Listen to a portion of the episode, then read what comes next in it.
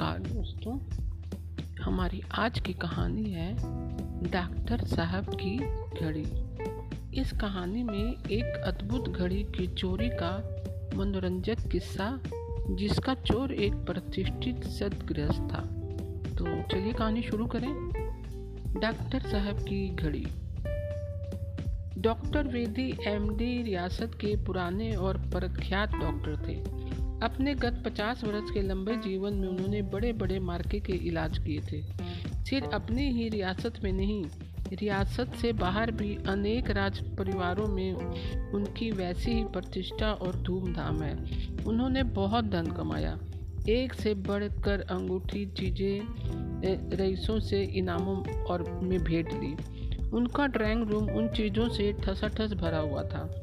वे फुर्सत के वक्त अक्सर इसी ड्राइंग रूम में बैठकर अपने दोस्तों की उन भेंटों में पाई हुई चीज़ों के संबंध में एक से एक बढ़कर अद्भुत बातें सुनाया करते थे। कोई कोई बात तो बड़ी ही सनसनी भरी, आश्चर्यजनक और अत्यंत प्रभावशाली होती थी। अब वे प्रैक्टिस नहीं करते। यूँ ही कोई पुराना प्रेमी घसीट ले जाए तो बात जुदा थी। आने जाने वालों का तो उनके यहाँ तांता लगा ही रहता था। क्योंकि वे मिलनसार, खुशमिजाज, उदार और नेकी कर कुएँ में डाल वाली कहावत को चिरतार्थ करने वाले पुरुष थे उनका लंबा चौड़ा डील डोल साढ़े तेरह इंच की बड़ी मूछें, मोटी और भरी हुई बोहें, तेज नुकुली नाक और मन भेदनी दृष्टि असाधारण है। छोटे से बड़े तक उनका रुआब है, पर वे छोटे बड़े सब पर प्रेम भाव रखते हैं। वे वास्तव में एक सरहृदय और दयावान पुरुष हैं। भाग्यवान भी कहना ही चाहिए। उनका जीवन सदा मज़े में कटा है और अब भी मज़े में ही कट रहा है। वे सब प्रकार के शोक, संताप, चिंता और वेदना से मुक्त, आनंदी पुरुष की भांति रहते थे। बुढ़े भी उनके दोस्त हैं और जवान भी, बालक भी उनके दोस्त हैं। अपने पास आते ही वे सबको निर्भय कर देते हैं। ऐसा ही उनका सरल स्वभाव है। हाँ तो मैं कह रहा था कि उन्होंने बड़े बड़े मार्के के इलाज किए और बड़े बड़े इनाम, इकरार नाम और भेंट प्राप्त की। और इनाम और भेंटों की ये सब अनोखी चीज़ें उनके ड्राइंग रूम में सजी हुई हैं। बड़ी बड़ी शेरों और चितलों की खालें, मगर के ढांचे, असाधारण लंबे पशुओं के सीन, बहुमूल्य कालीन, अलभ्य कारीगरों की चीज़ें, दुर्लभ चित्र और भारी भारी मूल्य के रतन जटित अंगूठियाँ, पीने, कमल, कलमे परंतु इन सबसे अधिक आश्चर्यजनक और बहुमूल्य वस्तु एक घड़ी है। यह घड़ी उन्हें एक इलाज के सिलसिले में नेपाल जाने पर वहाँ के दरबार से मिली थी। इसका आकार एक बड़े नींबू के समान और यह नींबू के ही समान गोल है। इसमें कहीं भी घंटे या मिनट की सुई नहीं, न अंक ही अंकित है।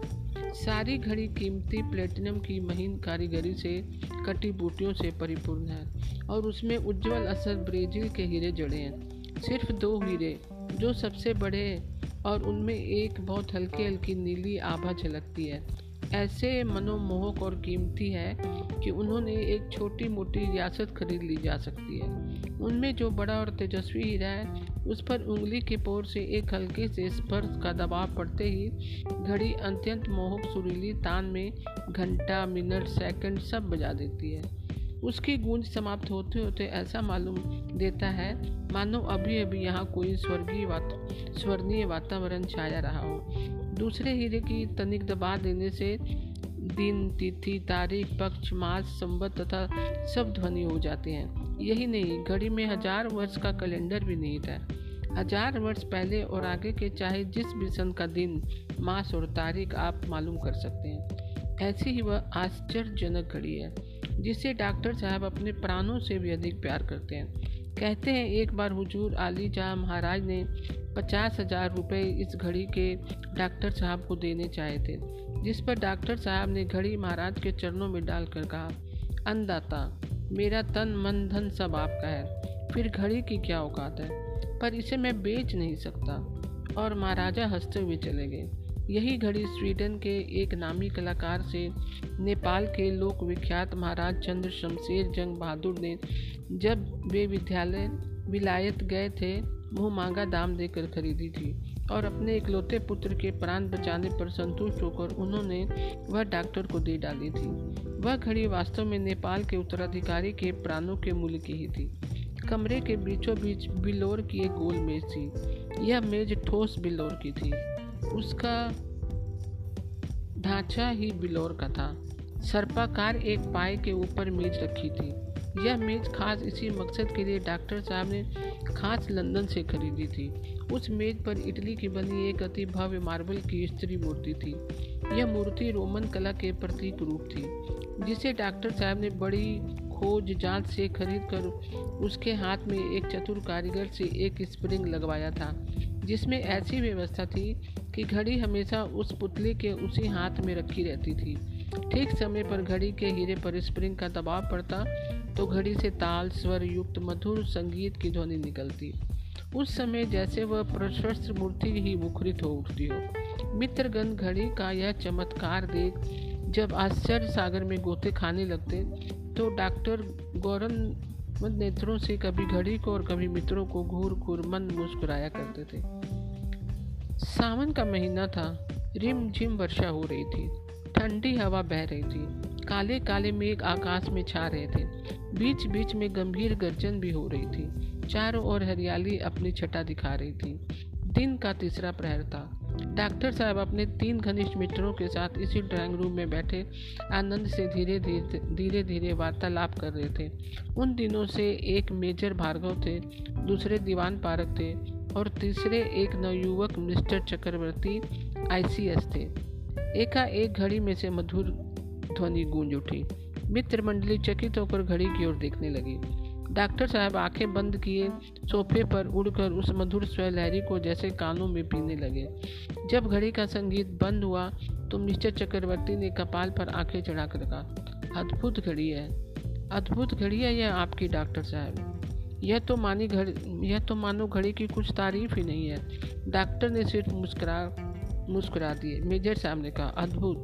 अजी, इस घड़ी का तो एक इतिहास है। फिर उन्होंने डॉक्टर की ओर मुँह करके यह सूबेदार साहब वाली घटनाओं की इस घड़ी से संबंध रखती है ना?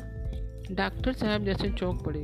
एक वेदना का भाव उनके होठों पर आया और उन्होंने धीमे स्वर में कहा, जी हाँ वह दुखदाई घटना इसी घड़ी से संबंध रखती है। मित्रगण चौंकन्ने हो गए। मिस्टर चक्रवर्ती बोल उठे, क्या मैं इस घटना का वर्णन सुन सकता हूँ? डॉक्टर साहब ने उदास होकर कहा, जाने दीजिए मिस्टर चक्रवर्ती, उस दारुण घटना को भूल जाना ही अच्छा है, खासकर जब उसका संबंध मेरी इस परम प्यारी घड़ी से है। परंतु मिस्टर चक्रवर्ती नहीं माने। उन्होंने कहा, यह तो अत्यंत कोतूहल की बात मालूम होती है। यदि कष्ट ना हो तो कृपा कर अवश्य सुनाइए। यह ज़रूर कोई असाधारण घटना रही होगी। तभी उससे आप ऐसे विचलित हो गए हैं। असाधारण तो है ही, कहकर कुछ देर डॉक्टर चुप रहे। फिर उन्होंने एक एक करके प्रत्येक मित्र के मुख पर दृष्टि डाली। सब कोई सन्नाटा बांधे डॉक्टर के मुँह की ओर देख रहे थे। सबके मुख पर उसकी दृष्टि हटकर घड़ी पर अटक गई। वे बड़ी देर तक एक तक घड़ी को देखते रहे। फिर एक ठंडी सांस लेकर बोले, आपका ऐसा आग्रह है तो सुनिए। धीरे धीरे डॉक्टर ने कहना सुनो क्या चौदह साल पुरानी बात है। सूबेदार कर्नल ठाकुर शार्दुल सिंह मेरे बड़े मुरब्बी और पुराने दोस्त थे। वे महाराज के रिश्तेदारों में होते थे। उनका रियासत में बड़ा नाम और दरबार में प्रतिष्ठा थी। उनकी अपनी एक अच्छी जागीर भी थी। वह देखिए, सामने जो लाल हवेली चमक रही है, वह उन्हीं की है। बड़े ठाट और रुआब के आदमी थे। अपने ठाकुर पने का उन्हें बड़ा घमंड था। अपने बाप दादों ने मराठों की लड़ाई में कैसी कैसी वीरता दिखाई थी वे सब बड़ी दिलचस्पी से सुनाया करते थे। वे बहुत कम लोगों से मिलते थे। सिर्फ़ मुझी पर उनकी भारी कृपा दृष्टि थी। जब भी वे अवकाश पाते आ बैठते। बहुधा शिकार को साथ ले जाते और हफ़्ते में एक बार तो बिन, बिना उनके यहाँ भोजन किए जान छूटती ही ना थी। उनके परिवार में मैं ही इलाज किया करता था। मैं तो मित्रता का नाता निभाना चाहता था और उनसे कुछ नहीं लेना चाहता था, पर वे बिना दिए कभी ना रहते थे। वह हमेशा मुझे अपनी औकात और मेरे मेहनताने से अधिक देते रहे। मेरे ऊपर उन्होंने और भी बहुत एहसान किए थे। यहाँ तक कि रियासत में मेरी नौकरी उन्होंने लगवाई थी और महाराजा आली जहाँ की कृपा दृष्टि भी उन्हीं की बदौलत मुझ पर थी। एक दिन सदा की भांति वे इसी बैठक खाने में मेरे पास बैठे थे। हम लोग बड़े प्रेम से धीरे धीरे बातें कर रहे थे। वास्तव में बात यह थी कि उनका बहुत अदब, मैं उनका बहुत अदब करता था। उनका व्यक्तित्व ही ऐसा था। फिर मुझ पर तो उनके बहुत से एहसान थे। एकाएक मुझे ज़रूरी कॉल आ गई। पहले तो सूबेदार साहब को छोड़कर जाना मुझे नहीं रुचा। परंतु जब उन्होंने कहा कि कोई हर्ज नहीं, आप मरीज़ को दिखाइए, मैं यहाँ बैठा हूँ, तब मैंने कहा, इसी शर्त पर जा सकता हूँ कि आप जाए नहीं। तो उन्होंने हंसकर मंजूर किया और पैर फैलाकर मज़े से बैठ गए। मैंने झटपट कपड़े पहने स्टेथोस्कोप हाथ में लिया और रोगी देखने चला गया। रोगी का घर दूर ना था। झटपट ही उससे निपट कर चला आया। देखा तो सूबेदार साहब सोफे पर बैठे मज़े से ऊँग रहे हैं। मैंने हंसकर कहा, वाह, आपने तो अच्छी खासी चपकी ले ली। सूबेदार भी हंसने लगे। हम लोग फिर बैठ कर गप सप उड़ाने लगे। उसी दिन पाँच बजे मुझे महलों में जाना था। एकाएक मुझे यह बात याद हो आई और मैंने अभ्यास के अनुसार मेज पर घड़ी टटोली। तब तक यह बिलोरी मेज मैंने नहीं खरीदी थी। वह जो ऑफ़िस टेबल है, उसी पर एक जगह यह घड़ी मेरी आँखों के सामने रखी रहती थी। परंतु उस समय जो देखता हूँ तो घड़ी का कहीं पता न था। कलेजा धक से हो गया। अपनी बेवकूफ़ी पर पछताने लगा कि इतनी कीमती घड़ी ऐसे और अच्छी जगह पर रखी क्यों? मैं तनिक व्यस्त होकर घड़ी को ढूँढने लगा। मेरी घड़ी कितनी बहुमूल्य है, यह तो आप जानते ही हैं। सूबेदार साहब भी घबरा गए। वे भी व्यस्त होकर मेरे साथ घड़ी ढूँढने में लग गए। बीच में भांति भांति के प्रश्न करते जाते। परंतु यह निश्चय था कि थोड़ी ही देर पहले जब से मैं बाहर गया था, घड़ी वहीं रखी थी। मैंने उसे भली भांति अपनी आँखों से देखा था। पर यह बात मैं साफ़ साफ़ सूबेदार साहब से नहीं कह सकता था, क्योंकि वे तब से अब तक यहीं बैठे थे। कहीं वे यह न समझने कि हमने उन पर शक किया है। खैर, घड़ी वहाँ ना थी। वह नहीं मिलनी थी और ना ही मिली। मैं निराश होकर धम से सोफर पर बैठ गया। पर ऐसी बहुमूल्य घड़ी घूम घुमा देना और सब्र पर बैठना आसान न था। भांति भांति के गुलाबे बांधने लगा। सूबेदार साहब भी पास यहाँ बैठे और आश्चर्य तथा चिंता प्रकट करने लगे। उन्होंने पुलिस से भी खबर करने की सलाह दी। नौकरों चाकरों ने भी छानबीन की। परंतु मेरा सिर्फ़ एक ही नौकर था। वह बहुत पुराना था और विश्वासी नौकर था।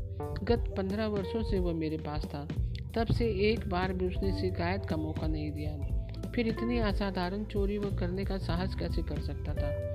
पर सूबेदार साहब उससे बराबर जिरा कर रहे थे और बराबर मेज पर उंगली टेक टेक कर कह रहा था कि जहाँ उसने झाड़ पोछ कर घड़ी अपने हाथ से सुबह रखी है, वे आँखें छत पर लगाए सोच रहा था कि घड़ी आखिर गई तो गई कहाँ? एकाएक सूबेदार साहब का हाथ उनकी पगड़ी पर पड़ा। उसकी एक लट ढीली सी हो गई थी। वे उसी को शायद ठीक करने लगे थे। परंतु कैसे आश्चर्य की बात है। पगड़ी के छूते ही वही मधुर तान पगड़ी में से निकलने लगी। पहले तो मैं कुछ समझ ही नहीं पाया नौकर भी हक्का बक्का होकर इधर उधर देखने लगा। सूबेदार साहब के चेहरे पर घबराहट के चिन्ह साफ़ दिख पड़ते थे। क्षण भर बाद ही नौकर ने चीते की भांति छलांग मारकर सूबेदार साहब के सिर पर से पगड़ी उतार दी और उससे घड़ी निकालकर हथेली पर रख कर कहा, यह रही हुजूर, आपकी घड़ी।